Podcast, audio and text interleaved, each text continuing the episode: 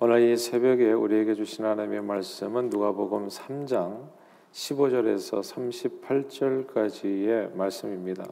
우리 다 한 목소리로 합독하십니다. 시작. 백성들이 바라고 기다림으로 모든 사람들이 요한을 혹 그리스도신가 심중에 생각하니 요한이 모든 사람에게 대답하여 이르되 나는 물론 너에게 세례를 베풀거니와 나보다 능력이 많으시니가 오시나니 나는 그의 신발끈을 풀기도 감당치 못하겠노라. 그는 성령과 불로 너에게 세례를 베푸실 것이요 손에 키를 들고 자기 타작마당을 정하게 하사 알곡은 모아 국간에 들이고 축정에는 꺼지지 않는 불에 태우시 것이리라. 또 그 밖에 여러 가지로 권하여 백성에게 좋은 소식을 전하였으나 분봉왕 헤롯은 그의 동생의 아내 헤로디아의 일과 또 자기가 행한 모든 악한 일로 말미암아 요한에게 책망을 받고 그 위에 한 가지 악을 더하여 요한을 오게 가더니라 백성이 다 세례를 받을새 예수도 세례를 받으시고 기도하실 때 하늘이 열리며 성령이 비둘기 같은 형체로 그의 위에 강림하시더니 하늘로부터 소리가 나기를 너는 내 사랑하는 아들이라 내가 너를 기뻐하노라 하시니라. 예수께서 가르치심을 시작하실 때 30세쯤 되시니라. 사람들이 아는 대로는 요셉의 아들이니 요셉의 위는 헬리요.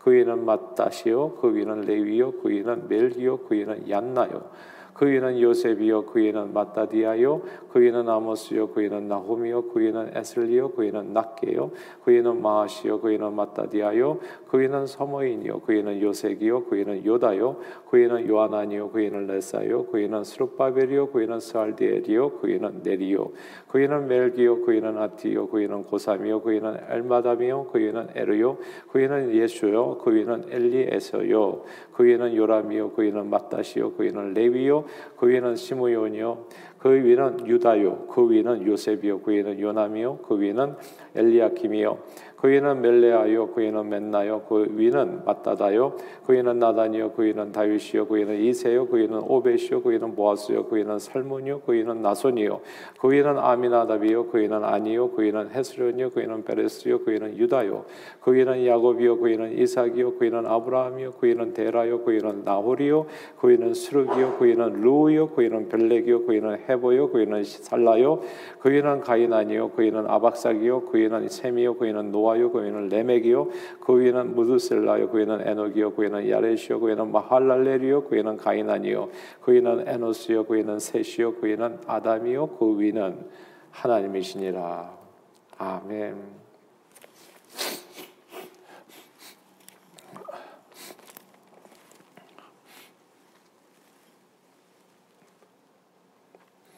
어릴 때 애플이라는 미국 드라마를 보고 나눈 충격을 잊을 수가 없습니다. 지금까지도 기억해요. 그 뿌리의 주인공이었던 그 쿤타 킨테 그 얼굴이 지금도 기억이 납니다.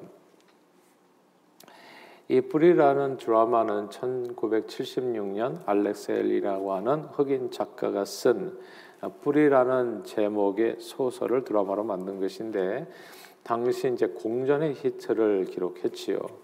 어, 그 내용은 알렉스 헤일리라고 하는 이 작가가 흑인 노예였던 자기 조상들이 뿌리를 찾아 결국 자신이 아프리카에서 부족의 자존감을 품고 살다가 노예 사냥꾼에게 잡혀 미국의 흑인 노예로 팔려왔었던 쿤타 킨테의 7대 손이라는 사실을 찾아내게 됩니다. 그리고 그가 어떻게 미국에 정착해서 살게 되었는지 그 삶 전체를 갖다가 7대의 삶을 이제 이렇게 이제 조명하는 그런 내용으로 되어 있죠. 그러나 저는 이 뿌리라는 소설 혹은 드라마의 극적인 내용보다도 그 소설을 쓰게 된 동기가 더욱 궁금했습니다. 알렉스 헤일리라고 하는 이 흑인 작가는 왜 이 뿌리라는 이 소설을 쓰게 되었을까요? 이제 헤일리라고 하는 이름도 아, 사실 이게 미국 이름이잖아요. 근데 미국 이름인데 원래 이제 흑인들의 이름은 아니죠. 그러니까 아, 노예가 이제 노예가 아, 이제 자식을 낳든지 뭐 손주를 낳게 된다고 했을 때, 그때 이 노예의 주인인 백인이 자기 이름을 갖다가 주어서 이름을 붙여줘 가지고 이제 흑인들의 이름이 된 거죠. 원래 그 이름이 아니었던 거죠. 그러니까 그 이름을 자기 이름의 조상을 찾다 보니까 아, 자기의 이제 7대 할아버지 이름이 이제 외가 쪽으로 이제 그 토비라는 것을 알게 된 겁니다. 근데 토비가 진짜 이름이 아니었던 거죠. 그 토비라는 사람을 추적한 결과 그가 아프리카 만딩가족의 그이 아, 아, 정말 젊은 청년이었던 쿤타 킨테라는 것을 이제 아, 이제 찾아내게 된 겁니다. 알렉스 헬리가 왜 이 소설을 썼을까요? 그 소설을 쓴 동기를 그는 이렇게 설명했는데 우리가 어디서 왔고 누구였으며 무엇이었는지 지금의 우리를 잊지 않기 위해서 이것을 기억해야만 한다입니다. 자기가 어디로부터 왔는지 모르는 사람은 끝없이 방황하는 삶을 살 수밖에 없습니다. 그저 흑인 노예가 자기 조상이라고 한번 생각해 보세요. 내 알렉스 헤일리라고 하는 헤일리라고 하는 last name도 그냥 그냥 백인이 준 그런 이름이라고 한번 생각해 보세요. 얼마나 그 인생이 비참할 건가.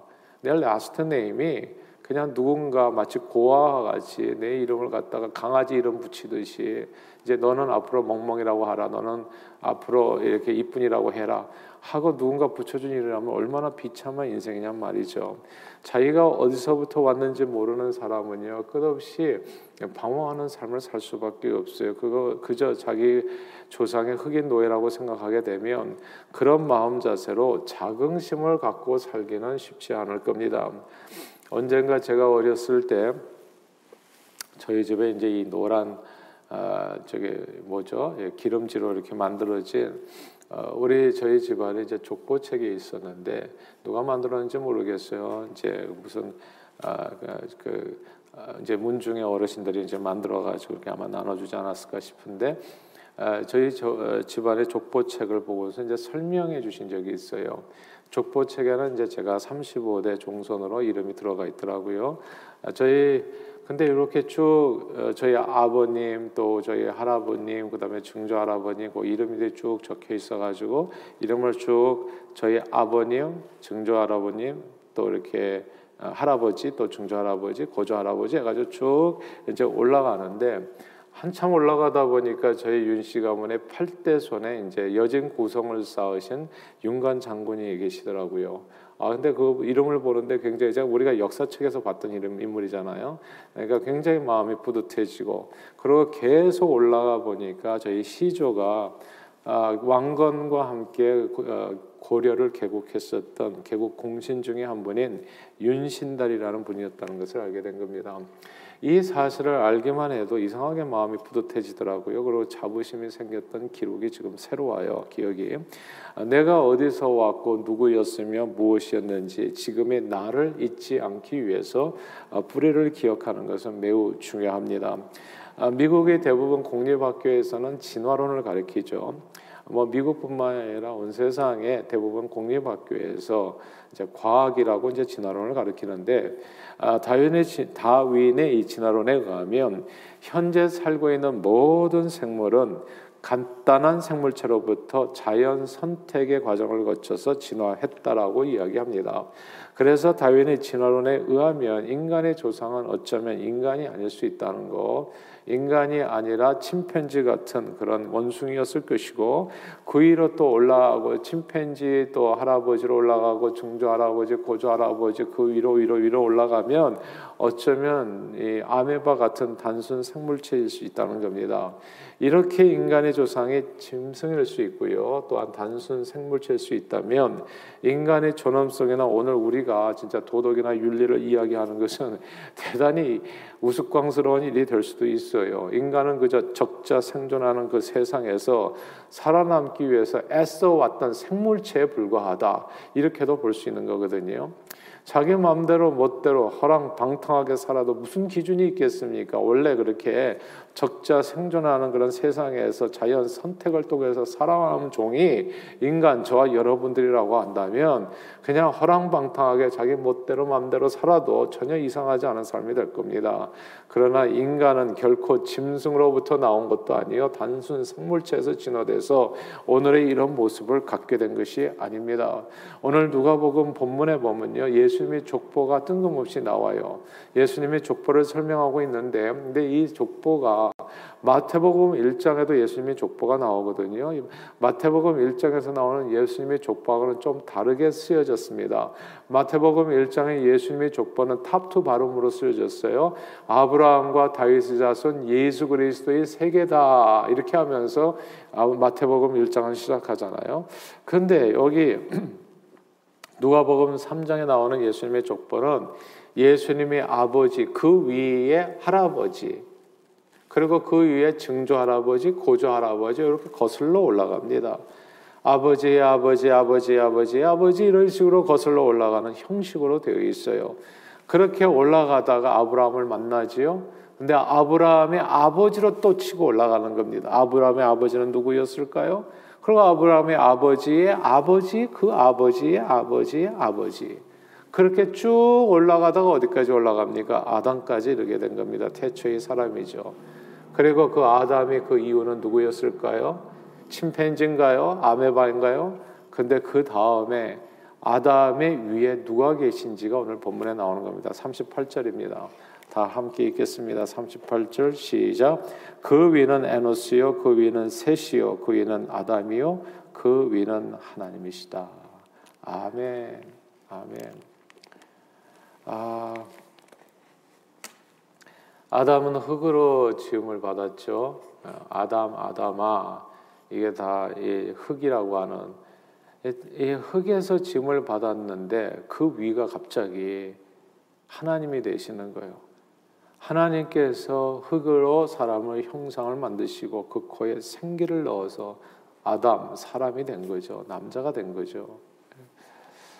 야, 그 위는 하나님이시다. 이 구절을 주목해야 됩니다.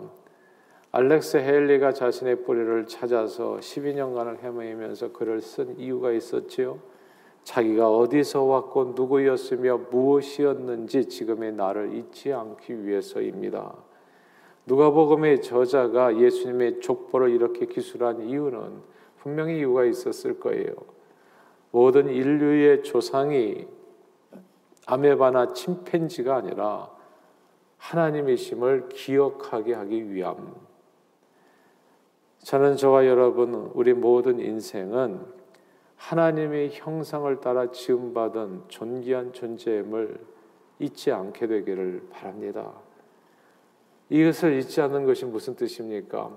우리가 막 살지 않아도 된다는 뜻이에요. 이 사실을 이해하게 되면 노예처럼 살 필요가 없습니다. 정말 짐승에서 왔다면 우리가 짐승처럼 살지 않겠어요? 개, 돼지처럼 막 살아서 안 된다. 저와 여러분들은 하나님의 형상을 따라 내 생긴 대로 살아서는 안 되고 하나님의 형상을 따라 예수님처럼 살아야 된다는 것을 말씀해 주는 겁니다. 사람은요, 자기가 누군가를 이해하는 것에 따라서 살아갑니다. 멀쩡한 사람도 예전에요, 한국에 예비군 훈련이 있었는데, 회사에서는 이렇게 양복 차려입고, 뭐 이렇게 회사에서 사장님, 과장님, 부장님, 뭐 이렇게 훌륭하신 분들, 그래서 뭐 양복 입고 회사 가시면 그렇게 정말 그 정말 이게 경건하게 행동하시고 이렇게 아, 뭐라 그럴까 비헤이브 하시는 거죠. 행동을 잘 하시는 분들이 근데 예비 군복만 군복만 입혀 놓으시면 그냥 껌 씹으시고 뭐 머리도 모자도 삐딱하게 쓰시고 예. 아주 행동이 불량해져 침도 아무데나 뱉으시고 예. 이게 내가 사람은 내가 누군가에 따라서 행동이 달라집니다. 군복을 입혀놓으면 군인으로 살게 되죠. 민간인복을 입으면 민간인처럼 행동하게 되고요. 내가 아버지라고 하는 것을 알게 되면 자식을 키우는 아버지, 그러면 아버지처럼 행동하게 되지. 그냥 이렇게 맨날 청바지 입고 다니면서 이렇게 휘파람 불고 그렇게 살지는 않을 거예요. 내가 누군가를 아는 것이 되게 소중하더라고요. 아빠는 아빠로 엄마는 엄마로 내가 누군가를 알, 누구인가를 알게 될 때 내 말과 행동에 영향이 받게 되고 그 기준에 따라서 살아가게 되어집니다. 사랑하는 여러분, 저와 여러분들은 그저 어쩌다가 이 세상에 태어난 존재가 아닙니다. 마귀 사단의 노예로 살았죠. 우리 조상님들이 다 마귀 사단의 노예로 살았다고요. 그렇다고 해서 노예가 우리 조상이 아니라는 겁니다. 우리 조상은 토비라고 하는 노예가 아니라 쿤타킨테 그 나라에서 아프리카 만딩가족에서 정말 자부심 있는 나름대로 그 정말 꿈을 가진 청년이었던 쿤타킨테 노예 토비가 아니라요. 그러니까 저와 여러분들은 사단 마귀의 노예 노예 백성이 아니라 죄 많은 죄된 본성을 가진 악인들이 아니라 우리 위에 거룩하신 하나님 그분이 저와 여러분들 의 생명의 주체이셨다는 사실을 오늘 성경이 얘기해 주는 겁니다. 이 사실을 알게 해주신 분이 누굽니까? 예수 그리스도세요. 그래서 예수님이 왜 소중하냐 하면 예수님이 내가 내 조상이 누군지를 알게 해준 거거든요. 그 위가 누군가를 예수 그리스도는 우리가 어디서부터 왔는지를 알게 해주시기 위해서 이 땅에 보냄을 받은 하나님의 아들이셨습니다. 성경은 이렇게 얘기했죠. 예수 그리스도를 믿고 영접하는 자에게는 하나님의 자녀가 되는 권세를 주셨다. 네 아버지가 누군지를 알게 하는 권세를 예수를 통해서 얻게 되었다는 겁니다. 내 위는 누구라고요? 그 위는 하나님이시라고요. 예수님을 알게 될 때 우리는 우리 자신의 뿌리를 확실하게 발견하게 됩니다. 나는 아무개가 아닙니다. 어쩌다가 엄마 아빠 실수로 태어난 존재도 아니고요. 아담의 위는 하나님이시라고 하나님의 존귀한 형상으로 지음 받아 아담의 위 진짜 흙으로 흙에서 온 이 뭐라 그럴까 허무한 존재 근데 이 존재를 하나님께서 사랑하셔서 그 코에 생명을 불어넣어 주신 하나님의 형상을 품고 있는 고귀한 존재가 저와 여러분들이라고요. 그래서 그렇게 고귀한 존재로서 하나님의 보냄을 받아서 이 땅에 태어난 하나님의 자녀여 소중한 사람이라는 것을 깨닫게 되는 겁니다. 이, 이 사실이 엄청 중요해요. 이 사실이. 세상에서 그래요. 자긍심이 없으면 정말 자부심 있게 이 세상을 못 삽니다. 항상 눈치 보고 살고. 그래서 세상 사람들이 자꾸 가르쳐 주는 거예요. 자긍심을 가지라고. 자기에게 자부심을 가지라고. 근데 이게 없는 자부심을 어떻게 가질 수 있겠습니까? 내 조상이 노예로 살았는데, 사단마귀 노예로 살았는데, 그것만 아는 하나님을 모르는 백성들은 저는 진짜 불쌍하다고 생각해요. 그래서 때로는요, 이 세상에서 좀 귀하게 정말 고상한 척 하면서 살다가 갑자기 짐승 같은 모습들이 튀어나오는 것을 보면 딴 게 아니에요. 그가 자기가 사실 자기 조상에 대한 확신이 없어서 그런 거거든요. 근데 이 어떻게 살든지 희망 없는 이 인생들을 위해서 예수님께서 이 땅에 오셔서 너는 마음대로 사는 존재가 아니다. 네 조상은 짐승 같은 그런 존재들이 아니라 네 그 위는 하나님이다. 이것을 가르쳐 준 겁니다. 이 사실을 온전히 붙들게 될 때, 내가 누군가를 알게 될 때 나는 바르게 살게 돼. 그때서부터 야 나는 아무렇게나 사는 인생이 아니라 하나님의 형상을 따라 정말 소중한 존재, 내 자신을 소중하게 여기고 그러니까 왜 우리가 사실 예수를 제대로 믿으면 자살을 안 하게 되냐면요. 어떻게 내 몸에 칼을 댑니까? 말도 안 되는 일이지. 내 몸을 어떻게 상하게 하냐고요. 내가 누군데 하나님의 자녀인데 하나님의 형상으로 지음받은 고귀한 존재인데 그래서 자기 자신을 소중하게 여기게 되는 겁니다. 이게 다 신앙 안에 있는 거예요. 예수 안에 있습니다. 우리 주 예수 그리스도께서 재림하실 때요. 우리는 우리의 자녀됨의 권세가 얼마나 위대하고 놀랍고 복된 것인가를 다시금 알게 될 거예요. 우리는 모두 천사처럼 변한다고 성경은 약속하지요. 하나님의 아들과 딸로서 하늘나라에서 주님과 함께 영원한 복락을 누리게 됩니다. 그러므로 이 땅에 사는 날 동안 사랑하는 여러분, 생긴 대로 막 살아서는 안 됩니다. 우리는 주의 형상을 따라 그 위에는 하나님이시라. 우리 조상은 누구예요? 우리는 어디서부터 왔어요? 나는 나는 쿤타킨테가 아니라 나는 하나님으로부터 왔다는 거. 주의 형상을 따라 말씀대로 사는 저와 여러분들이 다 되시기를 바랍니다. 오늘도 나의 조상이 누군지를 확실하게 붙들고 하나님 거룩한 하나님의 백성으로 하나님의 자녀되는 권세를 누리며 우리 하늘 아버지 되신 성삼이 하나님의 영광을 위해서 존귀하게 삶을 들여서 쓰임 받는 저와 여러분들이 다 되시기를 주 이름으로 축원합니다. 기도하겠습니다. 하나님 아버지, 우리 인생을 단순 생물체나 혹은 짐승으로부터 적자 생존, 자연 선택해 하지 않으시고 존귀한 하나님의 형상으로 그 코에 생기를 부어 하나님을 하나님의 자녀로 태어나게 해주심을 감사합니다. 그 위는 하나님이라. 예수 믿고 영접하여 이 사실을 깨닫고 하나님의 자녀되는 권세를 주셨사오니 그 은혜에 붙들려 이 땅에 사는 날 동안 그 위는 하나님이라 우리의 실제 하늘 아버지 되신 주님의 영광을 위해 삶을 들여 존귀하게 쓰임 받는 저희 모두가 되도록 이 땅에 사는 날 동안 햇빛된 삶, 빛과 소금된 사명 감당하며 세상을 복되게 하는 일에 쓰임 받는 저희 모두가 되도록 축복해 주옵소서. 예수 그리스도 이름으로 간절히 기도하옵나이다. 아멘.